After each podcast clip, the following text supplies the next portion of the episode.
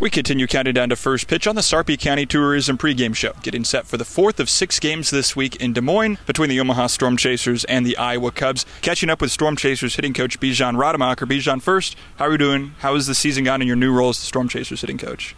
Yeah, I'm doing great, and everything's going good so far. Guys are having consistent at bats. We're having consistent games. Aside from the game last night, everything's been great. You played parts of three seasons here in Des Moines with the Iowa Cubs between 2016 and 2018, if my count was correct, over 250 games. What do you think about here back at Principal Park, some of those memories? Yeah, I mean, I had a lot of great memories here. I, I loved playing here. I loved being a part of the Cubs organization, and just being back here kind of brings back a whole lot of memories. I just look across the street and I'm like, damn, I lived there for three years, and, and it's weird being in the other dugout, but you know, it's life progresses, and you know, in the game you kind of get out different opportunities, and you kind of just have to take advantage of it. So it's it's nice being back here, but it's in a different role, and it's on the other side, so it's it's a little different. Kind of cool though that this is one of your first road trips of the season back to a place that you spent so much of your career. Yeah, I mean, it's nice. It doesn't feel like a road game, if that yeah. makes sense. It feels like it's a home game, but just playing in a different uniform, seeing a lot of the same fans that were still here when I was playing. So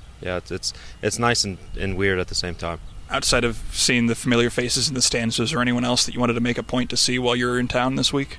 Uh, probably just Pevey. You know, I haven't seen Pevey in a while, and he was he was my manager for three years, so it's just nice catching up with him and, and picking his brain from the coaching perspective because I know how good of a coach he is and how good of a manager he is for the Cubs and how many lives he's impacted. I've seen it firsthand, and so just kind of picking his brain of what he kind of does on a daily basis and what he does that you don't see as a player. So well, that's pretty cool because Mike Jirschele hit 1,000 wins in his Omaha managerial career last weekend. Marty Pevey just hit a milestone. I believe it was 600 wins, a lot of wins just with the Iowa Cubs. What has it been like for you to be able to soak in that knowledge from such successful managers? Yeah, I mean, it's definitely a blessing being around managers that have won a lot and been in the game a lot and and just being able to soak up that knowledge that you don't necessarily get a soak in as a player, right? Like once you kind of take a step back and sit next to them and, and listen to them how they see the game, you kind of realize how much you don't understand or don't know the game. And so it's it's nice being around them. It's nice seeing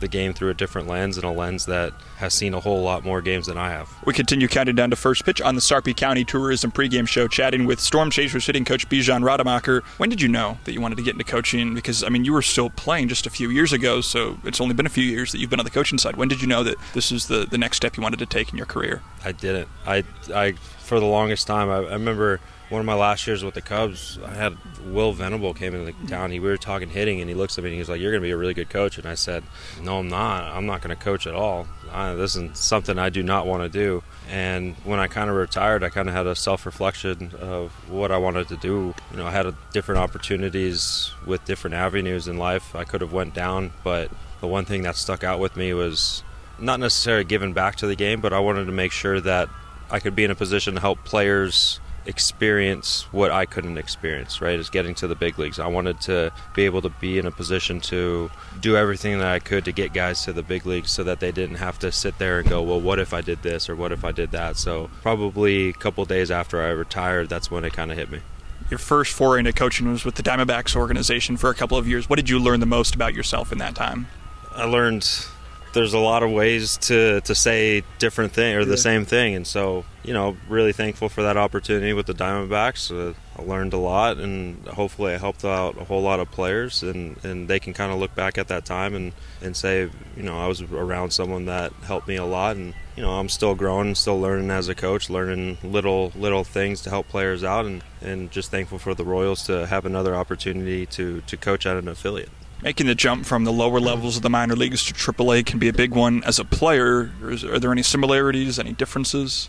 As a player, you probably don't recognize or notice the difference between the levels. You think it's just the same game, and deep down it is. But from a coaching perspective, and once you've been game, around the game long enough, you realize the subtle differences. Guys aren't missing over the plate as much. They're they're more accurate with their pitches. They got more pitches behind a, a fastball, and so instead of say facing two pitches, you're seeing three, four. And so as a player, you kind of have to understand that, and that's kind of our job and our role is to make sure that they see these differences and they understand. Hey, this is a small difference between Double A and Triple A. Yeah. There's a lot bigger one going coming in the future is AAA to big leagues. And so if you don't recognize that and prepare for it, it's a uh, it's kind of hits you in the face. Well, we wind down our time visiting with Storm Chasers hitting coach Bijan Rademacher here in the Sarpy County Tourism pregame show, getting set for tonight's game between the Chasers and the iCubs. Look, I've been talking about you long enough. I guess I should ask you about some of the players on this team. This is a team that has more home runs than any other minor league team. What do these hitters do so well? What has led to, again, outside of last night, what has been a pretty consistent offensive success so far this season? Yeah, I mean, the guys are prepared for what they're going to see. We have a game plan going in against every single pitcher. We know what we're looking for, and, and majority of the time, we're looking for stuff out over the plate, stuff that we can handle. I mean, we're going to give pitcher throws some on the block, and we take it. We're going to tip our cap, but majority of the time, we're going to we're going to force those guys to make quality strikes to get us out. And and when you get a whole team bought in of looking over the heart of the plate or looking in part of the plate where they can do damage, then you kind of have a consistent and scary offense It makes